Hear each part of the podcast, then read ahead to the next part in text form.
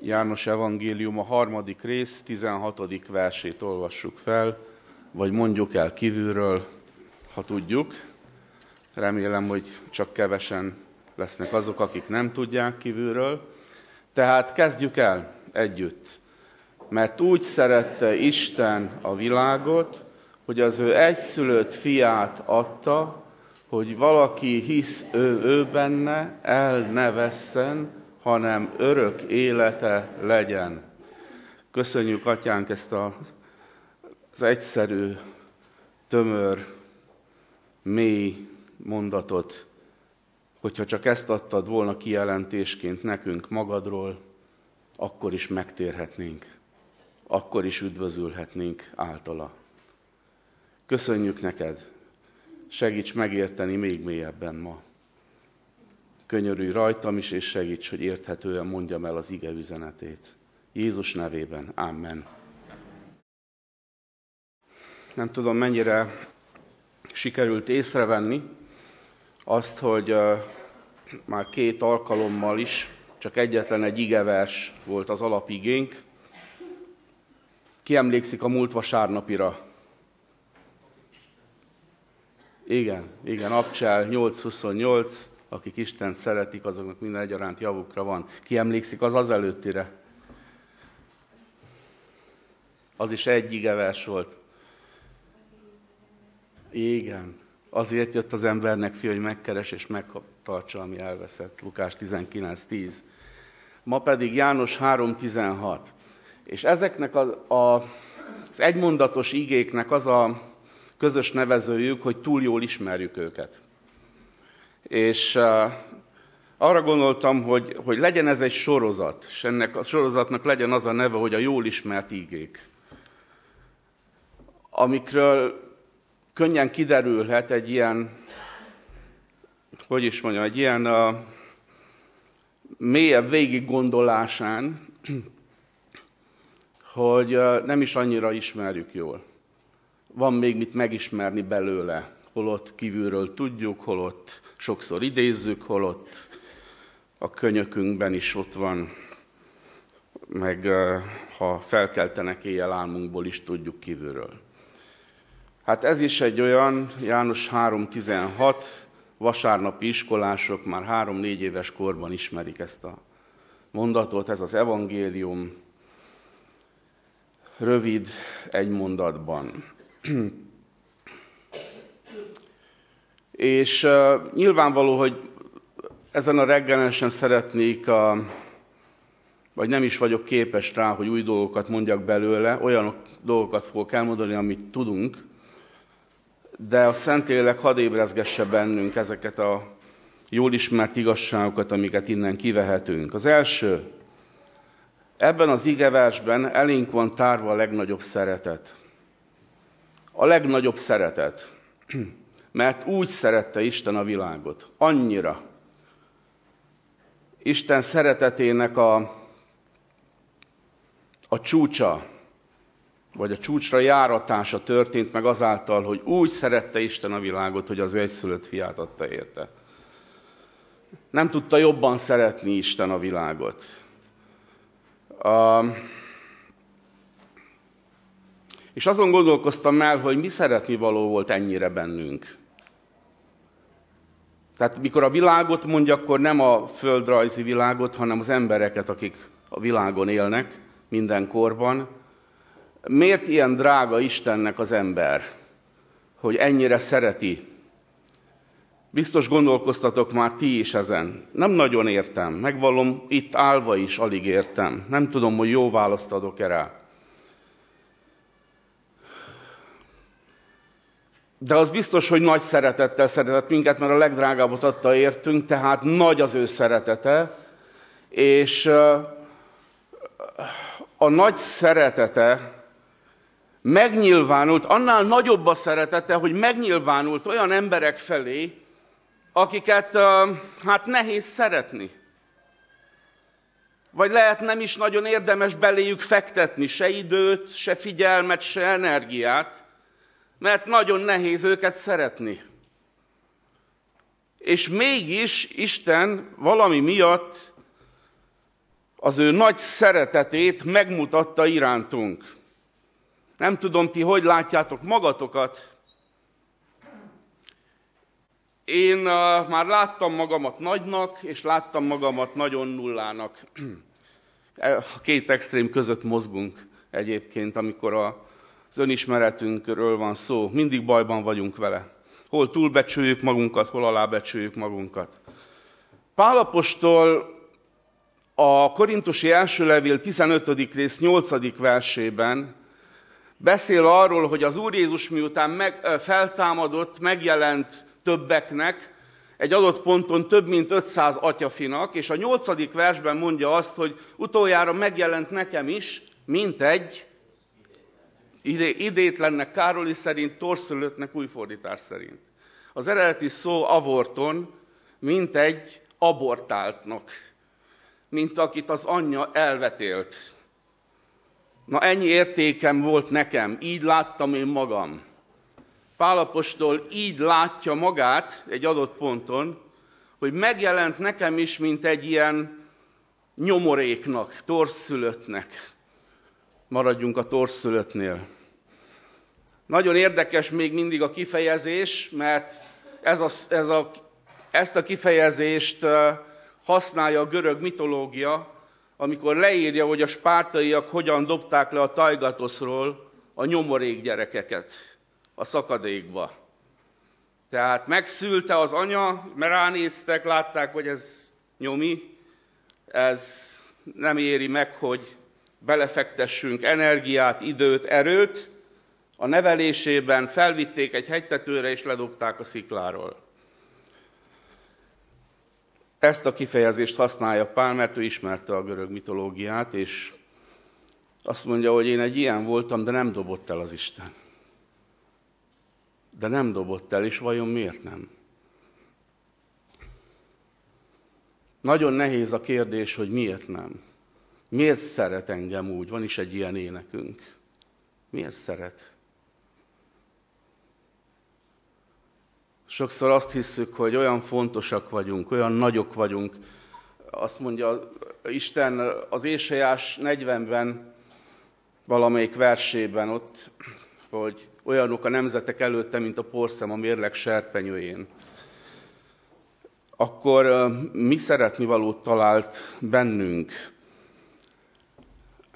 Nagyok tudunk lenni a magunk szemében, addig, amíg nincs valami nagy baj nagyon erőseknek és bátraknak nézünk ki, vagy a megjelenésünkben olyan határozottaknak, karakán gyerekeknek, mint akik eligazodnak az életben, mindent tudnak, addig, amíg nem kapsz egy negatív eredményt az orvostól, vagyis egy pozitív eredményt az orvostól, mondjuk egy citológiai vizsgálat eredményét.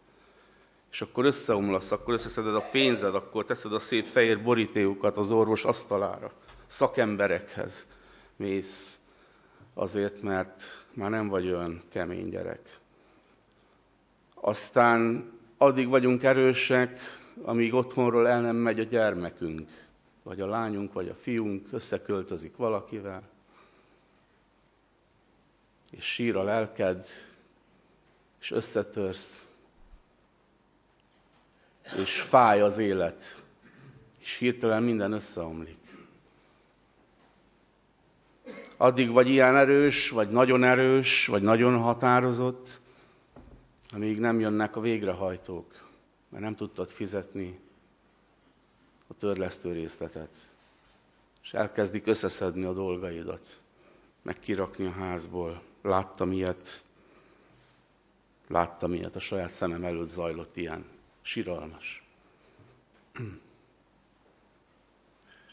Igen, addig vagyunk erősek, amíg egészségesek vagyunk, amíg aztán addig tartjuk értékesnek magunkat, amíg, amíg uh, sikerülnek a dolgok, amíg nyílnak a kapuk előttünk, amíg bejönnek a számításaink. Aztán jön egy olyan időszak, amikor már kezdünk öregedni, itt is fáj, ott is fáj, nehézségek, bajok, nehézé válik az élet, csomó gyógyszer, egy csomó járkálás az orvoshoz, várod a nyugdíjat, amiből alig lehet megélni, és akkor már rájössz, hogy ki vagy. ha addig nem jöttél rá, hogy mennyit érsz, és hogy milyen törékeny az élet, és hogy milyen semmi vagy. Egyébként, amíg jól vagyunk, nagyon értékeseknek gondoljuk magunkat. De a valóság ez az életről. Isten nagy szeretetének a lényege éppen abban van, hogy semmilyen értéket nem képviselünk mi emberek. És minket, mint valami jelentékteleneket az Isten mégis szeret, és mégis felvállalt. Mégis felvállalt. Mert velünk csak a baj van. Könnyebb lett volna ledobni minket valahonnan. Könnyebb lett volna csak az, angyal, csak az angyalaival bajlódni a tovább. Mert még ő bennük is talál hibát, azt mondja az ige. Könnyebb lett volna. De nem. Jeremiás 31.3-ban azt olvasjuk, hogy örök szeretettel szerettelek, azért vontalak magamhoz hűségesen. Minden emberi szeretet elhalványul ehhez képest, mert minden emberi szeretet múlód, az Isten szeretete örök. Szeretet mielőtt megszülettél, szeretett és szeret a jelenben, és szeret a halálodon túl is. De miért? Miért szeret? Hiszen sokszor úgy nézel ki, mint egy csomag ideg, mint egy idegroncs, tele depresszióval, tele félelmekkel, tele szükségekkel, lefárasztasz másokat is, ha magad környezetében zsémbes vagy, akaratos vagy, engedetlen vagy, nehéz bánni veled, akkor miért szeret ennyire? Miért is? Azért, mert lát bennünk valamit, amit ki akar hozni belőlünk. Talán azért. A, az Úr Jézus találkozik egy alkalommal a gazdag ifjúval. Ismeritek a történetet, Márk 10.21-ben van ez a történet. És jön ez a fiú, és azt kérdezi, hogy jó mester, bevezető, szép bevezető, mit cselekedjem, hogy az örök életet elnyerjem? De gazdag volt az illető. Nem tudom, hogy jelent meg Jézus előtt, de biztos, hogy jól, jól nézett ki. A gazdagok azok másképp öltöznek, a gazdagok azok másképp jelennek meg. Egy mai gazdag. A, láttam nemrég az interneten egy gazdag embert. Gazdag és gazdag között különbség van. Van, aki nem annyira gazdag, de mégis telerakja magát mindenfélével. Ilyen a, a Patek Filipóra 100 millió forint egy óra, képzeljétek el. És ott csillogott a kezén. Ez is csillog egyébként, de ez csak 50 dollár volt. Tehát 100 millió, mi a különbség? 100 millió ugyanúgy néz ki. És, és Armani ruhában. Tehát egy vagyon volt rajta az illetőn. És amikor az ember egy vagyont felvesz magára, akkor úgy gondolja, hogy ő valaki. Kb. így nézhetett ki a gazdag ifjú is, amikor megjelenik Jézus előtt. És Jézus azt mondja neki, hogy hát tudod a parancsolatokat, igen, hogy ne paráznál, hogy habis tanúbizonyságot ne tégy, ne löp, ne jöjj, és, és szeresd, tiszteld apádat és anyádat. És azt mondja ez a fiú, hogy ezeket mind megtartottam fiatal korom óta, kicsi korom óta. És akkor van egy mondat, a 21. verset említettem az előbb, ott van egy mondat Jézus részéről, és azt mondja, Jézus, azt mondja az ige Jézusról, hogy Márkban, hogy megkedvelte, rátekintett Jézus, megkedvelte.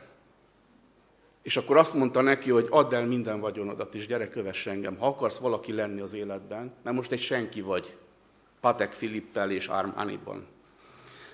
De ha akarsz valaki lenni, akkor gyere, kövess engem, de előbb add el mindenedet. Nem azt mondta Jézus, ha megfigyelitek, hogy add el mindenedet, vagy tedd pénzé a vagyonodat, és hozd ide nekem a vagyonodat. Nem azt mondta. Ma sok evangélista ezt mondja. Odakint. De már itt is kezdik. Láttam. Hanem azt mondja, hogy add el, osszd szét a szegényeknek, tehát Jézus azt mondja, hogy nekem semmi közöm a vagyonodhoz, osszd szét a szegényeknek, és utána gyere, kövess engem. És akkor leszel te valaki. elborult az agya, vagyis az arca, úgy mondja Márk, elborult az arca a fiúnak, tehát elsötétedett az arca ettől a mondattól, és elment. Azért érdekes ez a történet, mert ott meg van jegyezve Márknál, hogy Jézus megkedvelte. Jézus megszerette ezt a fiút. Megszerette ezt a fiút, de elengedte. Elengedte, hogy menjen el megváltatlanul. Arra jöttem rá, hogy a pokolba juthat valaki megváltatlanul, úgyhogy nem, éri, nem éli meg, vagy nem uh, éli át a megváltásnak a, a, a tapasztalatát, de úgy nem mehet valaki a kározatból, hogy nem éli át Isten szeretetét. Valamilyen ponton, valamilyen módon, valamikor az életében találkozni fog ezzel a hatalmas szeretettel, amely magyarázat nélkül szereti az ő nyomorult, képmutató életét. És hogyha ebben a szeretetben nem áll meg, és nem találja meg ennek az elfogadását, akkor tovább engedi az Isten. És ez egy nagyon nehéz dolog, és valahogy az volt bennem az imádság, hogy Uram, én nem így akarom, hogy szeress engem, hanem úgy akarom, hogy szeress engem, hogy fogd meg a kezem, mert tudom, hogy te a te szeretetedben, tiszteletben tartod az én szabad akaratomat, és engeded, hogy döntsek, és engedett, hogy válasszam, hogy szakítsak a, a jó és gonosz tudás fájáról, és vállaljam a halált ezáltal, és annak a következményét, bár tudom, hogy rossz, ez az én szabad akaratom, és te annyira szeretsz, hogy megengeded ezt nekem. De én, Uram, kérlek, úgy szeres, hogy ne engedd ezt meg nekem. Mert az én szabad akaratomban, az én nagy szabadságomban nem bírok, nem vagyok képes megállni egészen a disznók válujáig, hanem végig csinálom.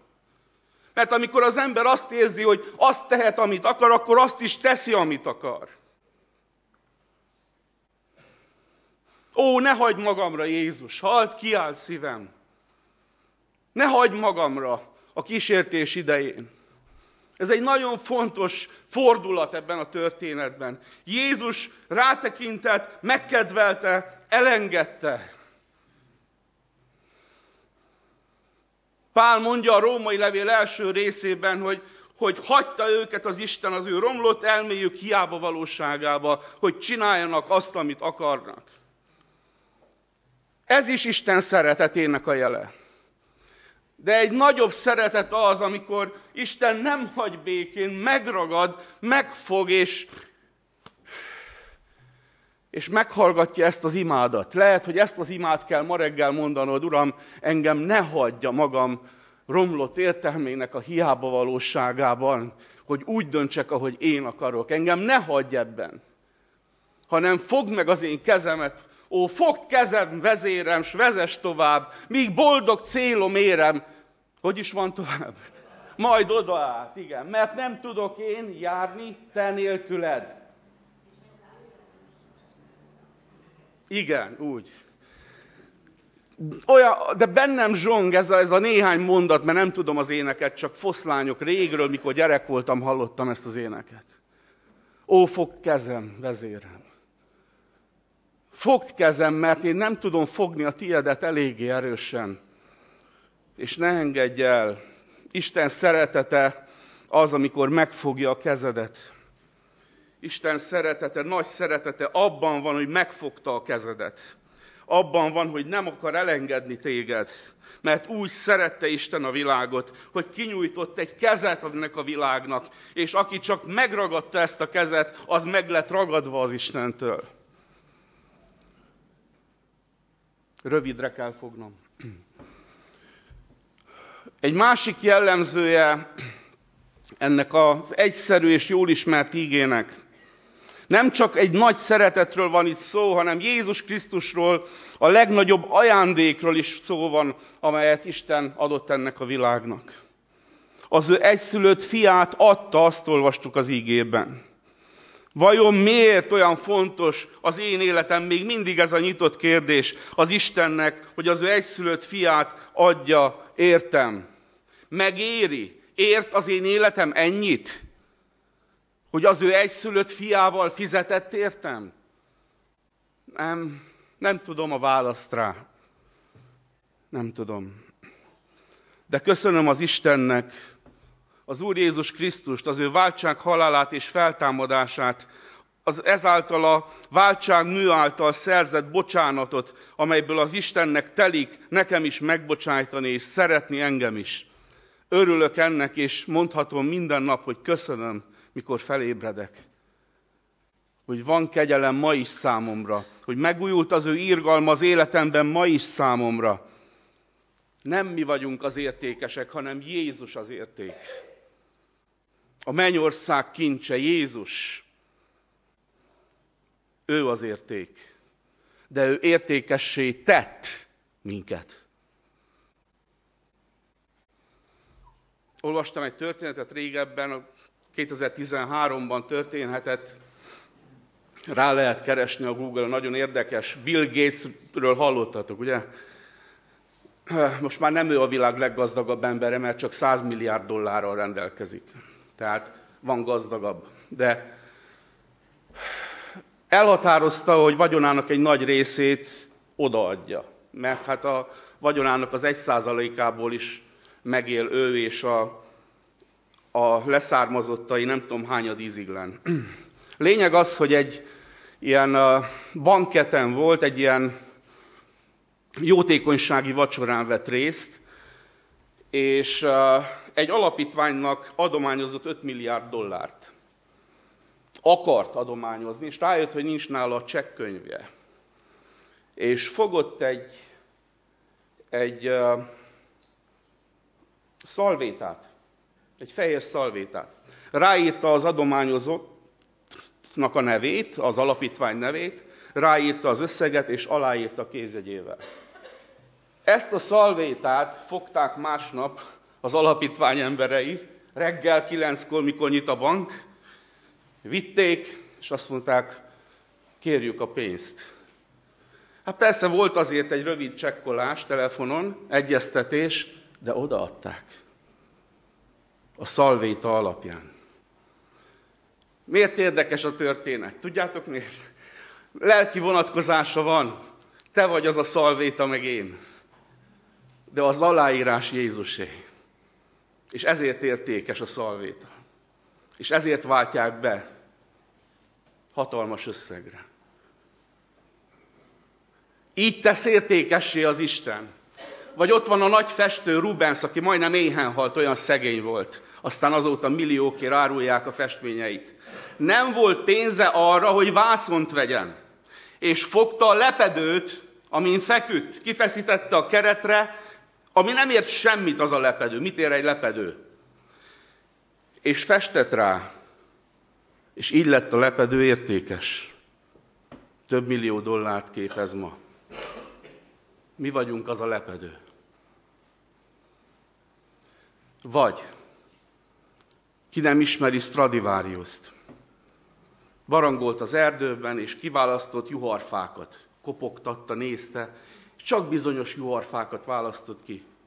Egy juharfa mennyit ér? Nyugdíjadnak egy harmada, kb. Kivágta, hazavitte, lemezekre vágta, faragta, furta, összeenyvezte, meglakkozta, megalkotta, és mi lett belőle? A Cremona legjobb hegedűje, amelyet két, három, négy millióért árulnak ma a piacon. Megnéztem az értékét a kremónai hegedűknek, és különösen a Stradivarius hegedűknek. Ma a legdrágább hegedű olyan három millió körül van, és éppen Csikágóban tárolják egy szévben.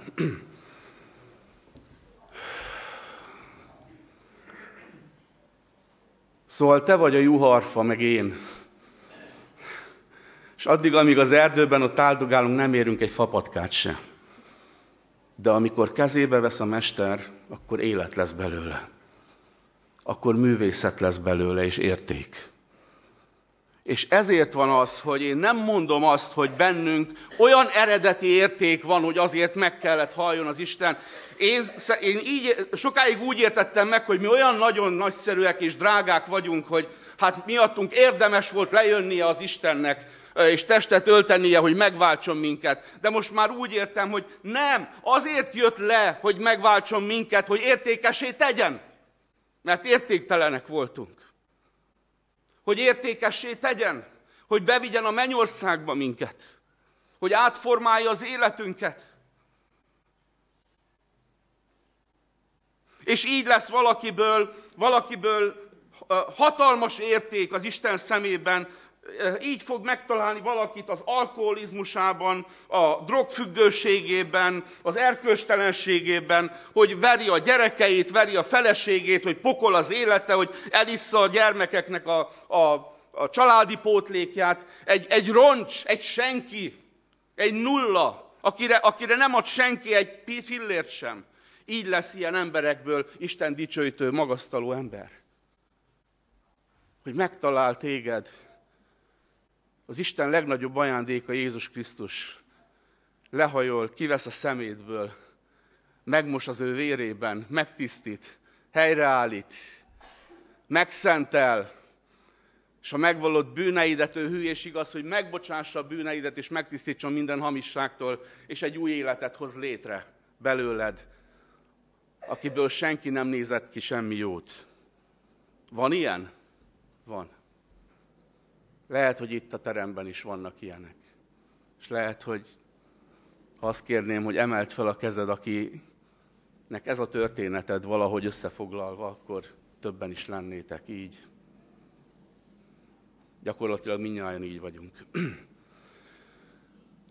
A legnagyobb szeretet tehát, ami megnyilvánult, abban, hogy Isten úgy szerette a világot, hogy elküldte az ő egyszülött fiát, a legnagyobb ajándékot, amit adhatott, hogy mi értéket nyerjünk, mert a mi értékünk annyi, amennyit fizettek értünk, és Jézus fizetett értünk, senki nem fizetett más.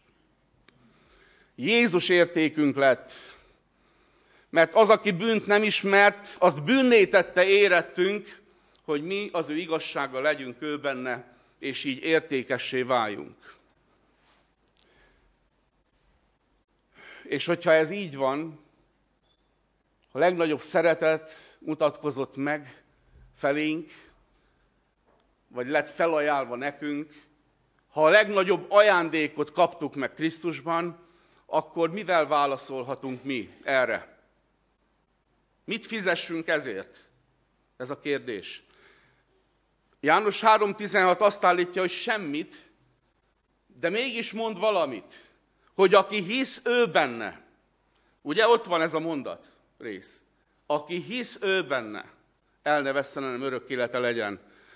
Nagy szeretet, nagy ajándék jutott el hozzád a senkihez, az érdemtelenhez, és egyetlen dolgod van, hogy higgy ő benne.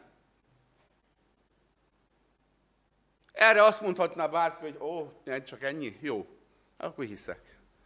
Nem nagy szeretet, nagy ajándék, ehhez nem méltó más, mint nagy hit. Nagy hit. Olyan nagy hit, mint amit hallottunk a bizonyságtételben. Olyan nagy hit, amely rábízza magát az Istenre teljesen. És ezt a ráhagyatkozást az Istenre, ezt látja mindenki a környezetében, és azt mondja, hogy ez ember feletti. Mert a hit a nem látott dolgokról való meggyőződés. A reménylett dolgoknak a valósága. És amikor valaki ezt természetfeletti módon megkapja ezt a meggyőződést, mert ezt nem csak úgy termeljük magunkba, vagy csiholjuk magunkba, vagy megtanuljuk, ezt kapjuk fentről. Amikor ezt valaki megkapja ezt az ajándékot, mert megnyitotta a szívét, mert elengedett minden emberi kapaszkodót, és csak az Istenben kapaszkodik, akkor ez a hit megdicsőíti az Istent, ez a nagy hit.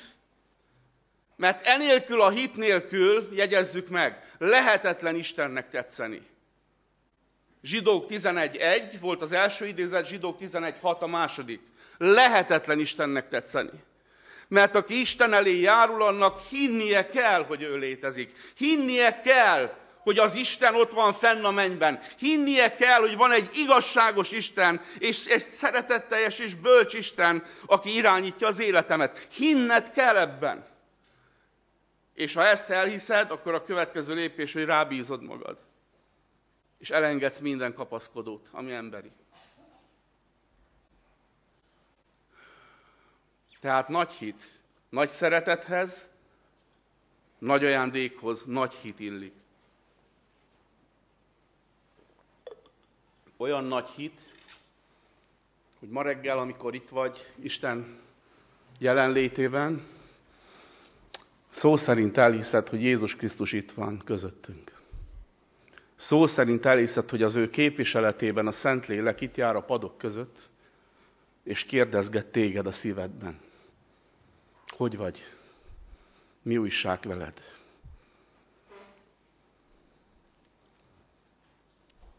Nem kellene megbocsájtani. Nem kellene megvallani a bűneidet. Nem kellene letenni az életed terheit. Nem kellene a, rendezni a múltnak a rossz döntéseiből következő ö, káoszt, ami kialakult az életedben? Hogy vagy? Engedj be a szívedbe, mondja Isten, hogy a legnagyobb szeretettel szeresselek, és a legnagyobb ajándékot adhassam neked, hogy megváltozhasson az életed, hogy összeálljon minden, hogy az értéktelenségedből és a, a, abból a lesújtottságból, amit az hoz, hogy érzed, hogy értéktelen vagy, mert bűnös vagy, abból ki tudj lépni ma, és úgy menj haza örömmel, hogy terhed elvétetett, a lelki ismeretet szabad, és boldog vagy. Boldog vagy Krisztusban, mert a legnagyobb ajándék már a tied.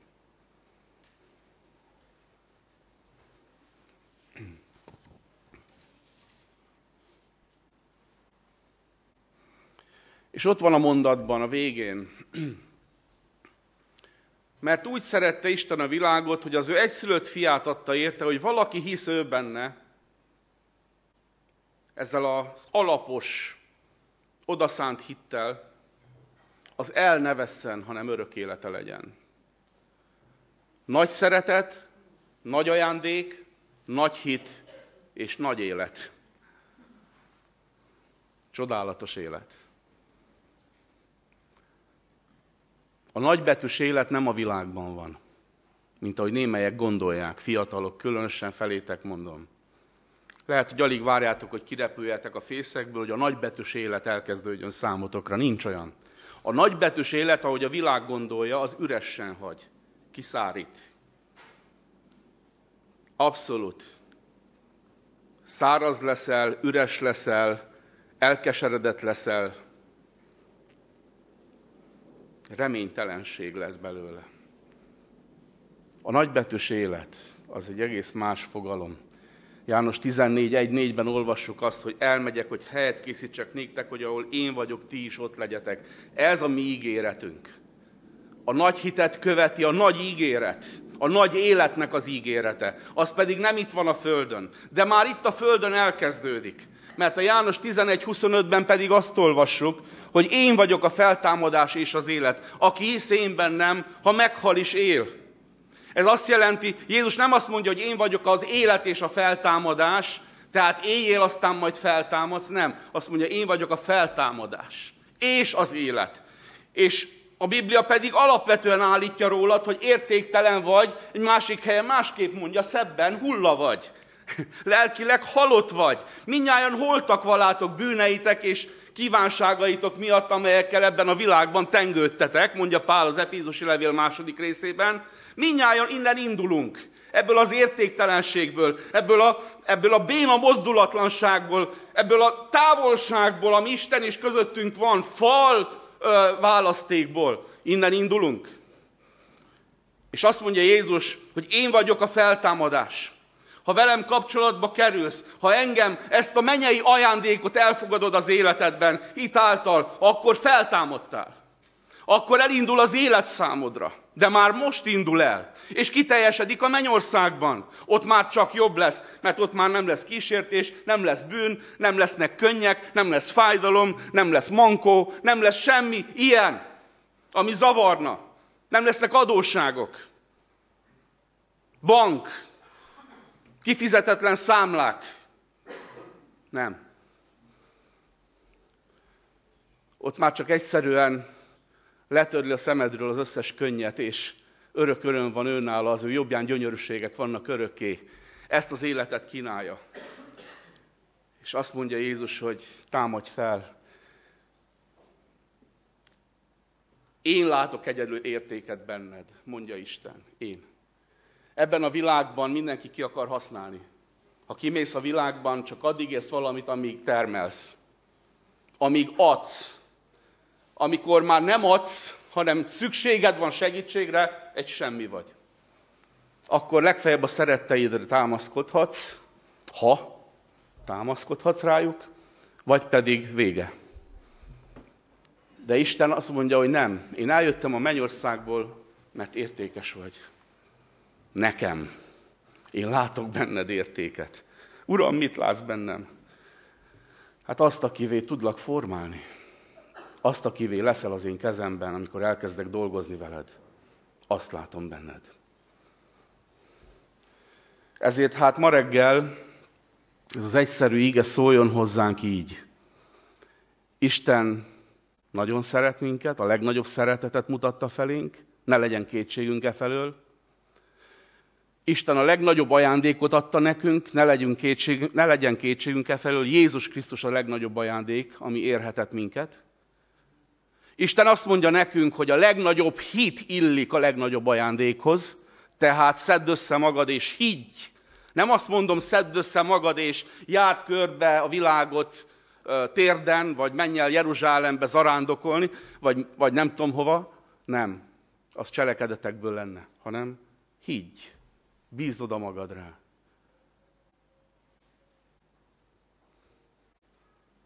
És ime fel van kínálva számodra a legnagyobb élet.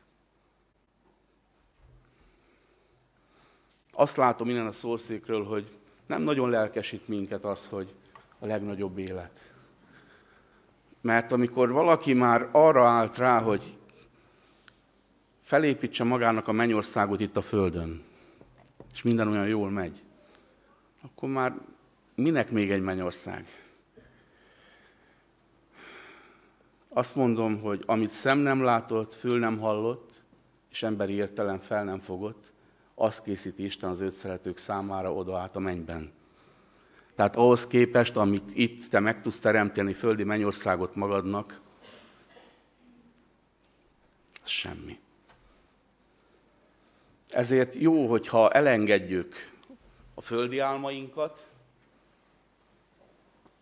és teljesen ráhangolódunk arra az egyetlen álomra, ami a menny dicsősége. És oda vágyunk. Hívlak oda benneteket hitben ma reggel. Amen.